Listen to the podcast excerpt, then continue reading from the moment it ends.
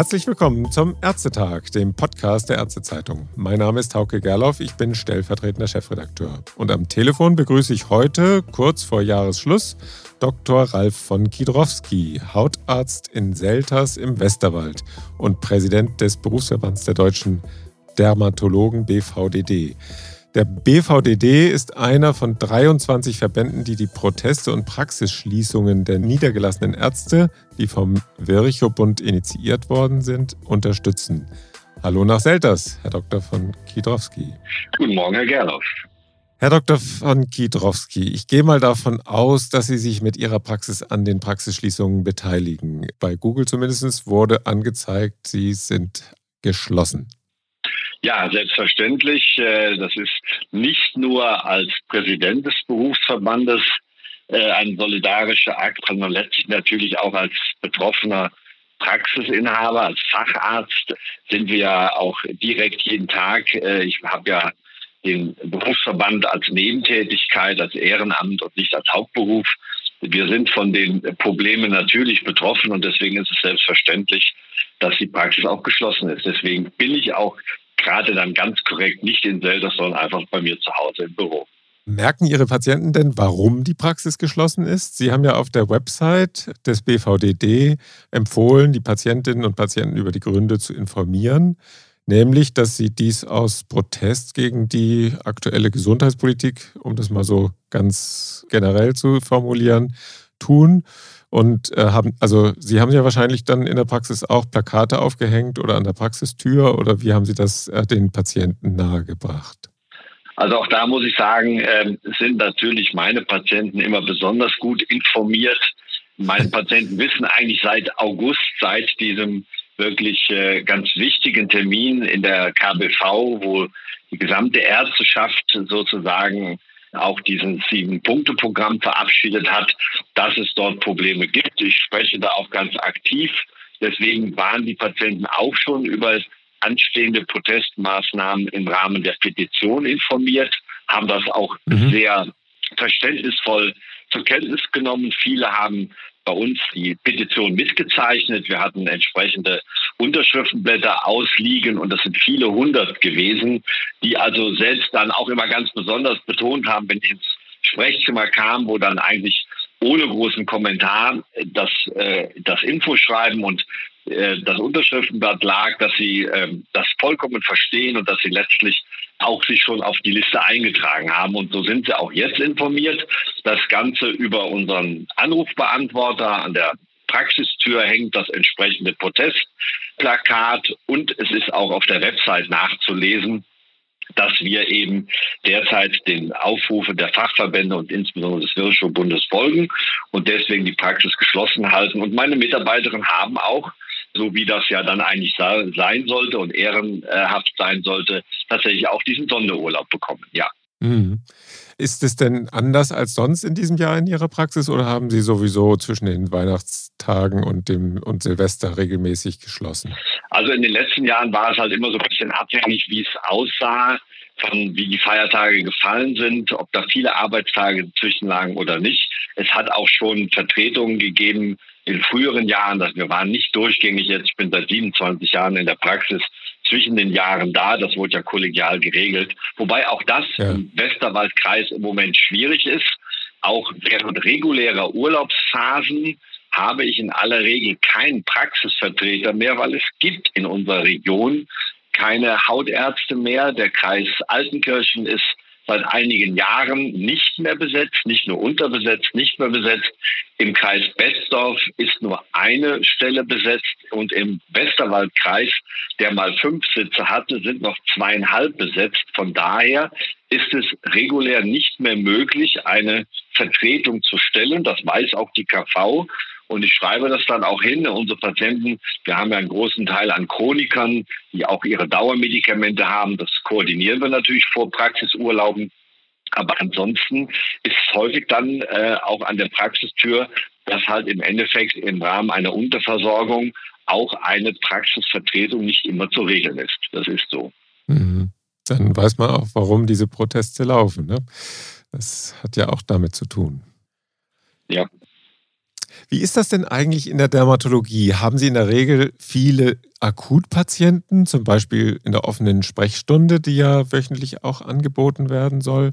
Und haben Sie Dauerpatienten, die auf einen regelmäßigen Praxisbesuch angewiesen sind? Sie hatten ja eben schon gesagt, dass Sie das mit den Medikamenten koordinieren. Jetzt über die Weihnachtstage sind es ja auch dann doch immerhin zehn Tage, wo geschlossen ist.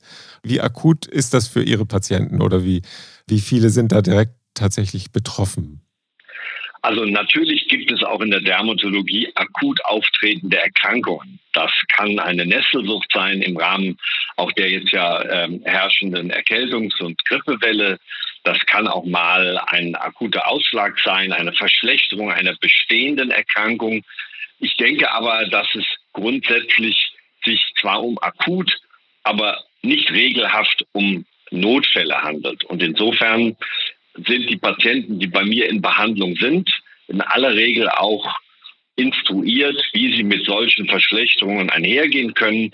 Und das, was wir so in den offenen Sprechstunden sehen, da muss man sagen, da fehlt mir schon seit Einführung dieser offenen Sprechstunde die medizinische Indikation, denn wir haben es sehr oft so gehabt und dann während Corona ja auch die offene Sprechstunde sogar wegen den dann auch bestehenden Massenansturm von Patienten äh, sein gelassen. Da ging es ja um Abstandsregeln. Aber wir erleben ganz häufig, dass offene Sprechstunde Bagatellerkrankungen sind, die wegen der Möglichkeit, wegen persönlicher Gründe, jetzt gerade mal Zeit zu haben oder so, dann in diese Sprechstunde gehen. Und da sind wir bei einem grundsätzlichen Thema, was letztlich auch in der, äh, in der gesamten Gesundheitspolitik geregelt werden muss. Ähm, dieses 24-7, äh, diese Mentalität, äh, dass man für ein begrenztes Honorar, für budgetierte Leistungen uneingeschränkte hausärztliche und fachärztliche Präsenz fordert, das zum Teil ja mittlerweile durch eigene Einrichtungen, die ebenfalls aus den Budgets der Ärzte bezahlt werden. Das ist eine, ein Zustand, der ja auch auf der Agenda steht, der so nicht gehalten werden kann auf Dauer. Es gibt sicherlich akute Erkrankungen, die werden dann normalerweise auch theoretisch über, über die Bereitschaftsdienstzentralen äh, durchaus abzufangen sein, bis wieder eine Facharztpraxis offen hat. So ist das jetzt auch sicherlich zwischen Weihnachten. Es gibt darüber hinaus viele telemedizinische Möglichkeiten, eine akute Frage auch zur Unzeit, also zur äh, Nicht-Praxisöffnungszeit zu stellen. Aber ich glaube, das derzeitige System ist so unterfinanziert, dass der Anspruch der Krankenkassen, der ja auch sozusagen das Ansinnen der Patienten noch befeuert, dass man zu jeder Zeit äh, einen Arzt sozusagen vor der Haustür hat, der Gewehr bei Fuß steht, das ist ein Zustand, den wir so nicht mehr sicherstellen können und wollen. Und insofern glaube ich, dass meine Patienten, wenn sie sich sozusagen auch an ihre entsprechenden Anweisungen, die haben ja Handouts, die sind in ihre Therapie instruiert, die können auch mit kurzfristigen Verschlechterungen einhergehen. Wenn man eine akute Nesselsucht hat, dann ist das etwas, was man mit einem Antihistaminikum sowieso selbst behandeln muss. Das wird ja noch nicht mal zulasten der Krankenkasse auf einem Rezept verordnungsfähig sein. Also von daher äh, gibt es sicherlich ganz wenige Notfälle dermatologischerseits und die Akutfälle sind in aller Regel auch äh, jetzt gut händelbar. Mhm. Kommen wir nochmal zurück zu der Aktion selber, zu der Protestaktion. Bisher habe ich dann immer, wenn ich Leute gefragt habe, gehört, dass eigentlich keiner so ganz genau weiß, wie viele Praxen tatsächlich beteiligt sind. Dennoch ist das Medienecho ja riesig. Also äh, so viel Medienaufmerksamkeit haben, glaube ich, die Ärzte lange nicht bekommen. Also ist es ein schöner Erfolg, das kann man schon sagen. Aber nochmal vielleicht die Frage, wie, wie viele Leute machen denn tatsächlich mit? Wie hoch ist da der Anteil der Ärzte, die mitmachen?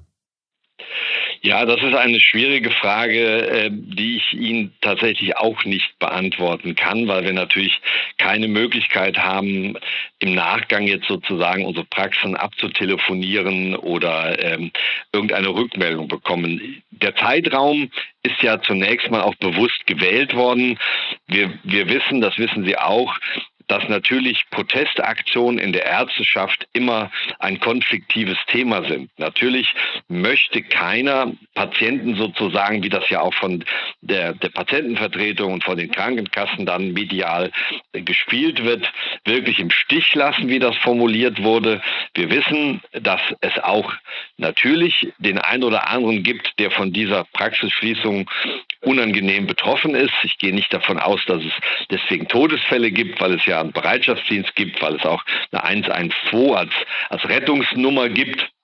Aber nichtsdestotrotz ist das Bequeme äh, sozusagen, ich gehe jetzt mal, habe gerade vielleicht auch zwischen den Feiertagen Zeit mal zum Arzt, das ist einfach genommen worden. Und ähm, äh, es gibt sicherlich auch eine ganze Reihe Praxen, die primär vorhatten, eben dort diese Brückentage zu nehmen. Man darf nicht vergessen, das äh, hat ja auch die Ärzteschaft eindeutig medial äh, dargestellt, die KBV, dass wir seit Mitte November eben unsere Budgets aufgeschöpft haben und trotzdem weitergearbeitet wurde bis an die Feiertage ran.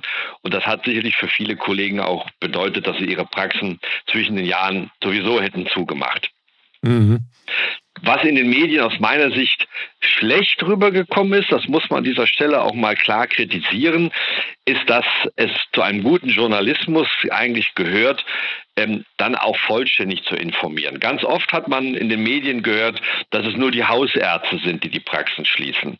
Dass auch das Gipfel- oder Krisentreffen jetzt Anfang Januar nur mit den Hausärzten stattfinden würden. Andersherum gibt es aber auch bei den Hausärzten teilweise sogar ganze äh, Landesverbände, die sich bewusst gegen diese Protestaktion äh, entschieden hat. Wir hier in Rheinland-Pfalz zum Beispiel, da hat die Vorsitzende gegenüber dem SWR genau das Gegenteil verkündet. Sie beteiligen sich nicht dran. Das kann man jetzt werten, wie man will. Die Kollegin dort als Vorsitzende ist äh, ambitioniert und möchte in den KV-Vorstand in absehbarer Zeit.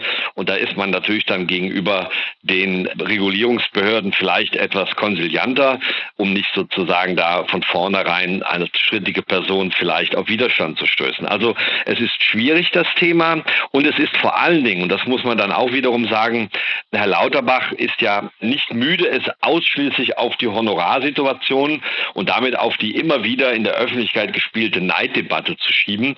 Aber es geht um viel, viel mehr. Es geht eben um die Rahmenbedingungen, es geht um die auch im kommenden Jahr wieder äh, sicherlich ganz schwierige, äh, nicht funktionierende Digitalisierung, wenn man nur das Reizthema E-Rezept jetzt in den Raum werfen wollte.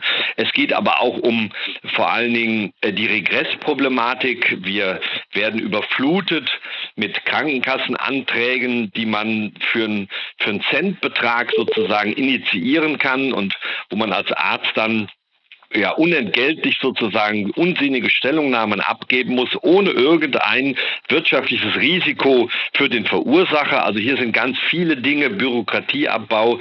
All das äh, wird in den Medien nicht thematisiert. Es geht da ums Honorar. Es ist schön, dass wir die Aufmerksamkeit haben, damit auch Politik überhaupt reagiert.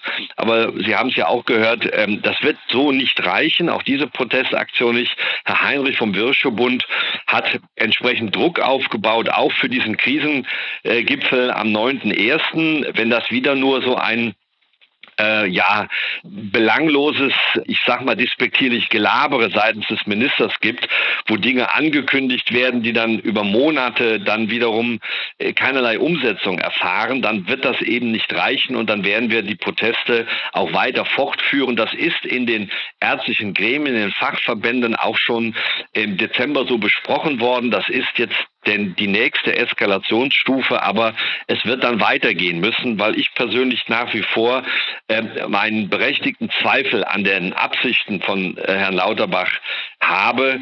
Er weiß seit dem 18.08. von den Forderungen und ähm, verlautet jetzt in den Medien, dass man hätte nicht äh, jetzt, er benutzt ja das Wort streiken, was auch noch inkorrekt ist. Wir streiken ja. nicht, wir protestieren.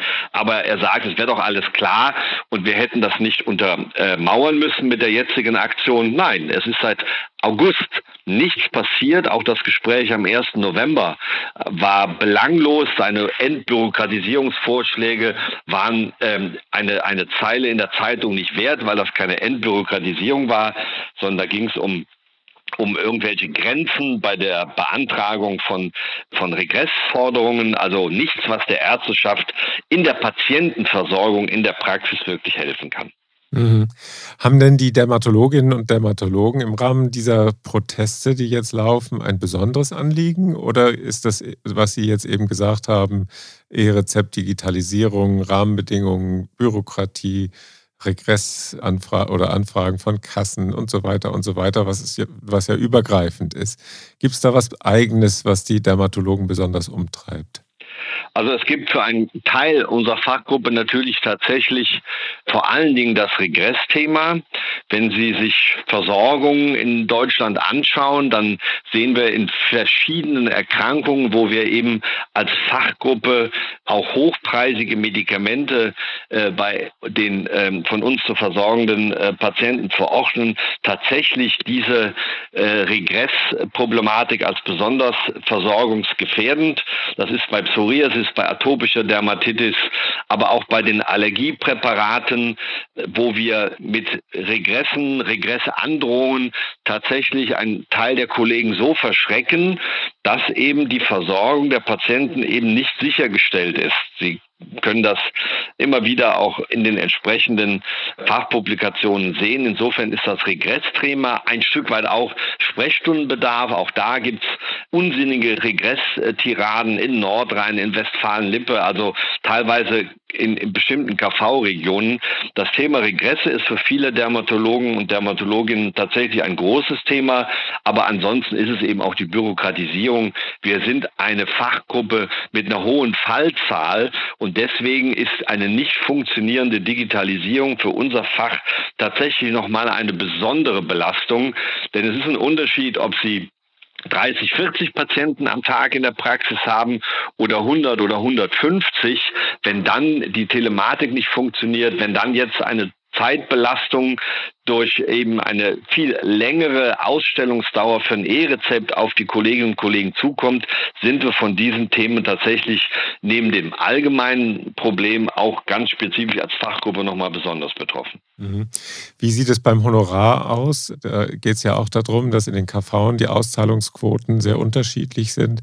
Wie stark wirkt der Budgetdeckel bei den Dermatologen? Ja, da gibt es im Prinzip eigentlich zwei Antworten drauf. Die Situation, wie wir sie jetzt haben, ist dahingehend schon ein Problem, dass eben viele Kolleginnen und Kollegen, um überhaupt betriebswirtschaftlich eine Kassenarztpraxis führen zu können, eben in vielen anderen Bereichen zusätzliches Honorar generieren. Das wird dann in die allgemeine Honorardiskussion immer als Jammern auf hohem Niveau deklassiert. Man muss aber einfach sagen, das ist ein wirtschaftlicher Zwang. Wir sind immer noch eben bei einem Quartalshonorar für eine reguläre GKV-Behandlung bei 15 Euro mit einem Auszahlungsprozentsatz zwischen 90 und vielleicht 95 Prozent, teilweise auch deutlich drunter, je nachdem, wie äh, pro Quartal die äh, Kassenzahlungen schwanken.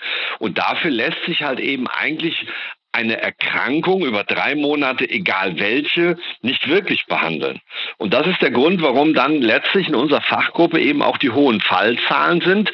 Aber es sind nicht Fallzahlen, wo ich jetzt sagen würde, die brauchen wirklich einen Facharzt, eine Warzenbehandlung oder einen Juckreiz oder Dinge, die, die letztlich zunächst mal als Bagatelle oder wo es, wo es, wo es auch eine Apothekenberatung äh, bedarf oder äh, ausreicht, weil sowieso keine Behandlung zu Lasten der GKV möglich ist. Ja, nehmen Sie sich schlicht und einfach eine Warzenbehandlung bei einem Erwachsenen. Da gibt es kein GKV-Rezept für. Dann ist auch die Frage, ob ich diese Behandlung als GKV-Fall abrechnen muss. Aber wenn es halt eben vom Quartalshonorar nur 15 Euro pro Fall gibt, muss man den Kollegen zugestehen, zugestehen, dass sie letztlich in die Masse gehen müssen. Masse kann dann aber keine Qualität bei wirklich Erkrankten erzeugen. Und das wäre so die erste Forderung, dass es letztlich ein Honorar gibt, was eben für Kranke eine betriebswirtschaftlich sinnvolle Praxisführung ermöglicht. Dann hätten für Erkrankungen, die eine wirkliche Bedeutung haben, die Kolleginnen und Kollegen auch die Zeit und auch die freien Termine. Solange wir also, wie gesagt, durch geringe Einzelhonorare ins Hamsterrad gezwängt werden, wird es letztlich immer Terminknappheit geben bei einer eben auch insgesamt schwindenden Arztzeit. Von daher ist das das eine Thema, was man klar beleuchten muss. Wir müssten also da die Honorarstruktur komplett ändern mhm. und dann würde auch letztlich es Fachärzte geben, die Zeit haben. Wenn die Zeit, die der Patient braucht, und wir haben ja in vielen Bereichen eben auch für moderne Medikamente trotzdem auch einen hohen Beratungsbedarf, die Dermatologie ist in vielen Bereichen auch eine sprechende Medizin, dann muss das eben auch adäquat vergütet werden. Und dann würde das Ganze auch funktionieren für die Patienten, die eben diesen Rat brauchen. Und die Bagatellen, die müssten halt ein Stück weit entweder über eine Selbstbeteiligung sozusagen aus dem System raus oder anderweitig geregelt werden. Da gibt es ähm, sicherlich in Zukunft Lösungen, die man dann erarbeiten muss. Aber die Masse ist im Prinzip immer qualitätsreduzierend. Mhm. Vor vielen Jahren habe ich mal bei einem Kongress für Privatmedizin eine Dermatologin gehört, die über ihren Ausstieg aus dem KV-System berichtete. Und der ganze Saal, und es war voll, äh, der hing an ihren Lippen und sie bekam dann tosenden Applaus für den Sprung, den sie gewagt hatte.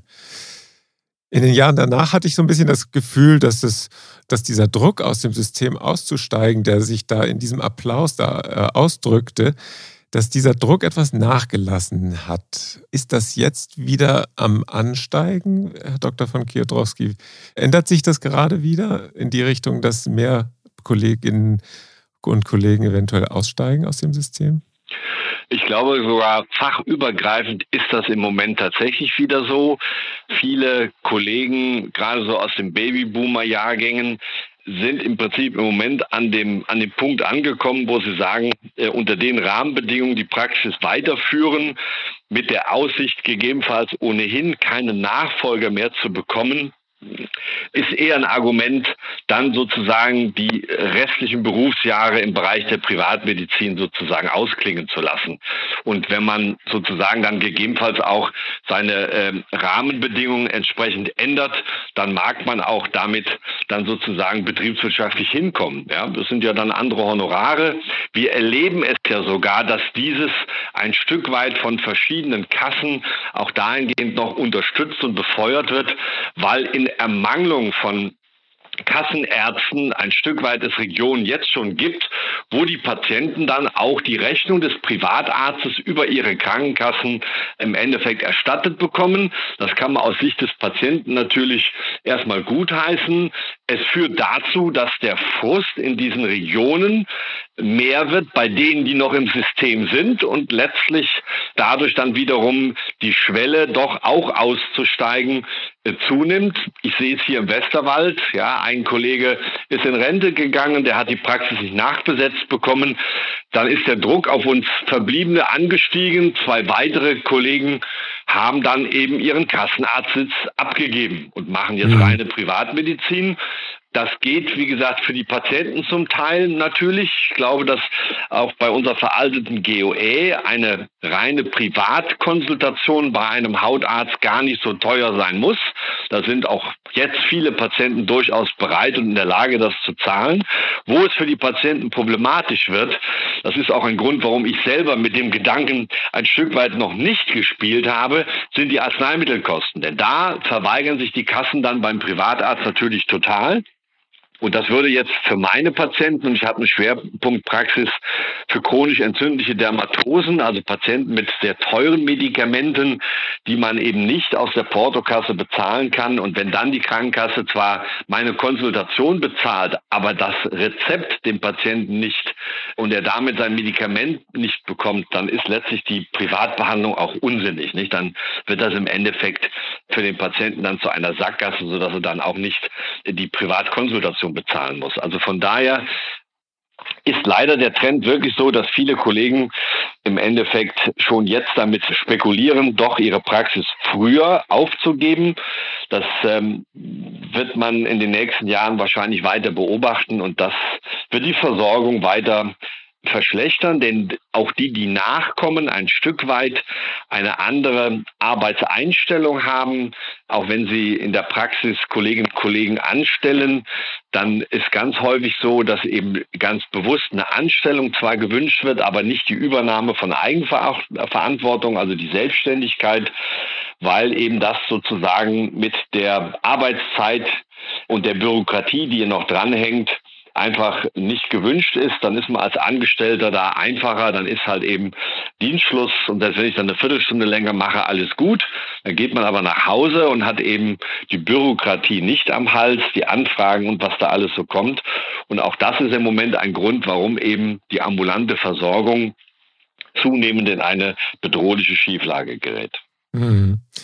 Jetzt richten sich alle Blicke auf den Gipfel im Januar. Ich glaube, 9. Januar ist das, ja. wo sich die Spitzenvertreter der Ärztinnen und Ärzte und auch von den, von den gesetzlichen Kassen und äh, wohlgemerkt, das hatten Sie ja eben auch schon erwähnt, sowohl Fachärzte als auch Hausärzte werden da bei Herrn Lauterbach vorstellig, um dann über die Weiterentwicklung der ambulanten Versorgung zu sprechen.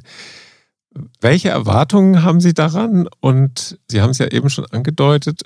Und kann man das noch ein bisschen konkretisieren, was dann an Protesten kommen wird, falls diese Erwartungen nicht erfüllt werden?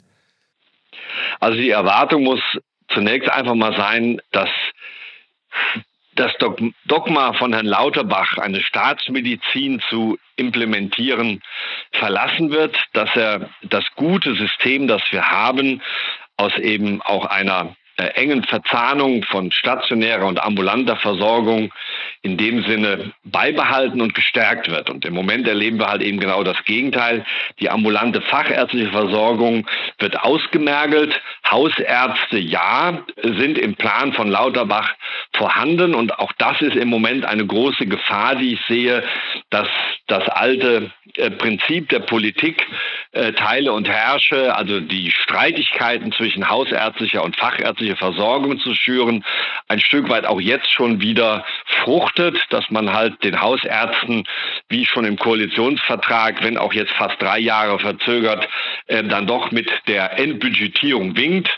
Auch das muss man sich genau anschauen. Da haben wir ja bei den Pädiatern gesehen, dass das auch nur zum Teil tatsächlich eine wirkliche Endbudgetierung ist und nicht nur ein bürokratisches Monster, aber nichtsdestotrotz, das ist zunächst mal verlockend und es würde dann wiederum einen Keil in die Ärzteschaft treiben, was äh, die Probleme verstärken wird. Ich persönlich würde mir wünschen, dass die Politik, insbesondere Herr Lauterbach, und wenn es Herr Lauterbach nicht versteht, dann eben die Politik, die natürlich im Moment, was die Ampel angeht, auch noch viele andere Probleme hat, derer sie nicht Herr wird, aber dass sie verstehen, dass Gesundheitsversorgung ein Grundbedürfnis einer Bevölkerung ist, dass wir eine gute Versorgung haben und dass man hier ein Augenmerk auf eine vernünftige Finanzierung und auf ein vernünftiges System haben muss.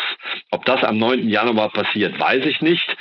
Aber Vielleicht ist es auch nur medial, dass man im Endeffekt äh, hier erstmal versucht, den Dampf aus dem Kessel zu nehmen. Mhm. Was weiter geplant ist, das wird man im Einzelnen sehen, aber es ist besprochen worden, dass es weitere derartige Störgeschichten geben wird auf ganz unterschiedlichen Ebenen.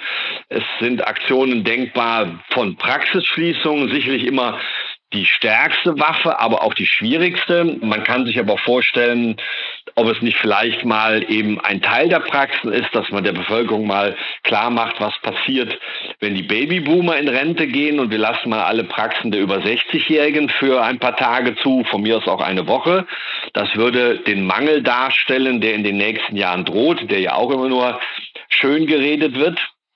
Es, sind Aktionen denkbar, dass wir Teile der Digitalisierung blockieren, dass es keinen Stammdatenabgleich mit den Krankenkassen über einen gewissen Zeitraum gibt, dass wir keine EAUs oder auch die E-Rezepte, wenn sie überhaupt funktionieren, Passagier aussetzen, um dann dem System zu zeigen, wie viel Bürokratiearbeit wir abnehmen und wie es aussieht, wenn es eben nicht passiert. Es wird regionale Proteste einzelner KVen geben, auch sicherlich wieder mit Praxisschließungen, auch in Kooperation, wie wir das schon hatten, mit Apotheken oder mit, mit anderen äh, Bereichen der Gesundheitsversorgung. Und es wird wichtig sein, dass die Ärzteschaft insgesamt zusammensteht, dass man auch die Apotheker mit ins Boot holt, und dass man dann halt eben der Politik einfach die Grenzen aufzeigt, die man besser einhalten sollte, wenn man das System nicht destabilisieren will. Es braucht dringend eine entsprechende tiefgreifende Reform. Und zwar nicht nur im Krankenhausbereich, sondern eben auch im ambulanten Bereich. Und wenn im Krankenhausbereich, dann muss man auch an der Stelle sagen, dann muss das in Zusammenarbeit mit der Niederlassung passieren, denn alles, was im Krankenhaus sozusagen dann abgebaut wird, muss ja wiederum im ambulanten Sektor in irgendeiner Form aufgefangen werden. Stichwort blutige Entlassungen ist ja nichts Neues. Und wenn wir gar nichts mehr hätten, dann muss man Herr Lauterbach noch sagen, wir haben immer noch die Dauerbaustelle GOE. Die ist momentan auch schon kein Thema mehr, obwohl sie im letzten Jahr strikt gefordert wurde. Auch da sind wir als Berufsstand, als freiberuflicher äh, Berufsstand benachteiligt. Auch das werden wir weiterhin aber dann in die Medien treiben, spätestens wenn es die nächste Diätenerhöhung gibt. Da äh, gibt es ja nie Verzögerungen. Die GOE hat jetzt einen Stand schon wieder von 2017. Wir haben jetzt 2024. Also wenn sie eingeführt würde, wäre sie schon wieder veraltet und mit, mit, mit alten Preisen. Also es ist ein endloser ähm, endloses Thema, was aber leider auch auf eine absolute Blockade des Gesundheitsministeriums oder respektive von Herrn Lauterbach stößt. Also er hat eine Menge Baustellen und man kann nur hoffen, dass er entweder diese Baustellen jetzt mal ernsthaft angeht und nicht mit Polemik in den Medien auf den immer alten Themen versucht abzuwehren. Er ist da medial aber gut aufgestellt. Notfalls wird er bei Herrn Lanz wieder äh, kurz vor Mitternacht irgendwelche Reden schwingen, äh, die dann später im Ministerium aufgefangen werden müssen. Oder aber er soll einfach seinen Hut nehmen und da muss man schauen, wer den Job besser macht als er. Gut, das ist ja schon ein Programm fast für die nächsten Monate. Mal sehen, was dann beim 9. Januar wieder äh, dann tatsächlich rauskommt. Vielleicht jetzt ganz zum Schluss noch ein kleiner Schlenker. Ähm, es gibt ja diese Hitzeschutzpläne des BMG, da sind Krankenhäuser genannt, dass die, wenn es um Klimaresilienz geht, aber auch um Nachhaltigkeit im Gesundheitswesen geht, da sind die Krankenhäuser genannt und die Hausärzte bisher. Und äh, die Fach Fachärzte, das ist mir aufgefallen, die bleiben da bislang außen vor. Was sagen da eigentlich die Dermatologen dazu? Sie sind ja nun schon etwas länger mit den Folgen des Klimawandels beschäftigt, weil die Haut da ja, sobald man sich entblößt, besonders betroffen ist. Wie empfinden Sie das, dass da die Fachärzte bislang außen vor sind? Naja, da sind wir fast schon wieder beim Thema, was wir bislang besprochen haben. ähm, Im Gesundheitsministerium oder respektive beim Gesundheitsminister spielen Fachärzte einfach keine Rolle. Und insofern war es dann eben nicht verwunderlich. Wir haben es natürlich bemerkt. Der äh, Spitzenverband der Fachärzte hat es äh, auch kritisiert. Wir haben da selber unseren Beitrag zu geleistet. Natürlich gehören auch Fachärzte in dieses Thema mit einbezogen. Und es hat da zumindest dann auch ein, ja, ein kleines Signal gegeben. Man hat dort reagiert und es gab dann eine, ähm, eine Frist, die am 22.12. geendet hat, wo sich die Fachärzteschaft dann nochmal oder, oder erstmals auch zu diesem Thema äußern durfte. Da wurden wir aufgefordert vom äh, Ministerium, Inwieweit das dann in die Hitzeschutzpläne der Regierung Einzug hält, muss man abwarten ist ein, sicherlich eine große Baustelle, eine der vielen Baustellen, aber keine Frage, Klimawandel, Nachhaltigkeit und Hitzeschutz ist etwas, was eben nicht nur durch Wärme in dem Sinne äh, dann alte Leute kreislaufmäßig im Endeffekt äh, beeinträchtigt, sondern in der Dermatologie appellieren wir eigentlich schon seit vielen Jahren, auch im Berufsverband, mit dem, mit, mit dem Slogan gemeinsam gegen Hautkrebs, gegen die Auswirkungen der Klimaerwärmung und das sehen wir halt in den Praxen seit Jahren mit steigenden Zahlen. Und auch da bahnt sich oder haben wir eine Lawine vor uns, die mit entsprechenden Maßnahmen eben im Sinne einer primären Hautkrebsprävention letztlich begegnet werden muss. Denn wir können nur mit Prävention im Endeffekt diese Überlastung des Gesundheitssystems durch Hautkrebs in irgendeiner Form mittelfristig angehen. Kurzfristig ist das schon gar nichts mehr möglich. Aber das sollte natürlich, wenn man schon einen solchen Plan aufstellt, dann auch Berücksichtigung finden. wir warten es mal ab. Wir warten es ab. Herr Dr. von Kiedrowski, haben Sie vielen Dank für die Einordnung der Protestaktionen und Praxisschließungen der niedergelassenen Ärzte. Wir sind natürlich wie immer gespannt, wie es weitergeht. Vielleicht wird die 2024 ja doch noch ein gutes Jahr der Reform im Gesundheitswesen, aber das steht noch in den Sternen. Alles Gute für Sie und einen guten Start ins neue Jahr. Ja, das wünsche ich Ihnen auch. Die Hoffnung stirbt zuletzt und wir werden auf jeden Fall konstruktiv an diesen Themen weiterarbeiten und definitiv das nochmal als Signal an Berlin nicht locker lassen, auf die Mängel hinzuweisen und Verbesserungen für die Gesundheitsversorgung der Bevölkerung auch in den nächsten Jahren anregen. Vielen Dank fürs Gespräch. Ja, und auch wieder vielen Dank fürs Zuhören und bis zum nächsten Ärztetag im neuen Jahr. Tschüss.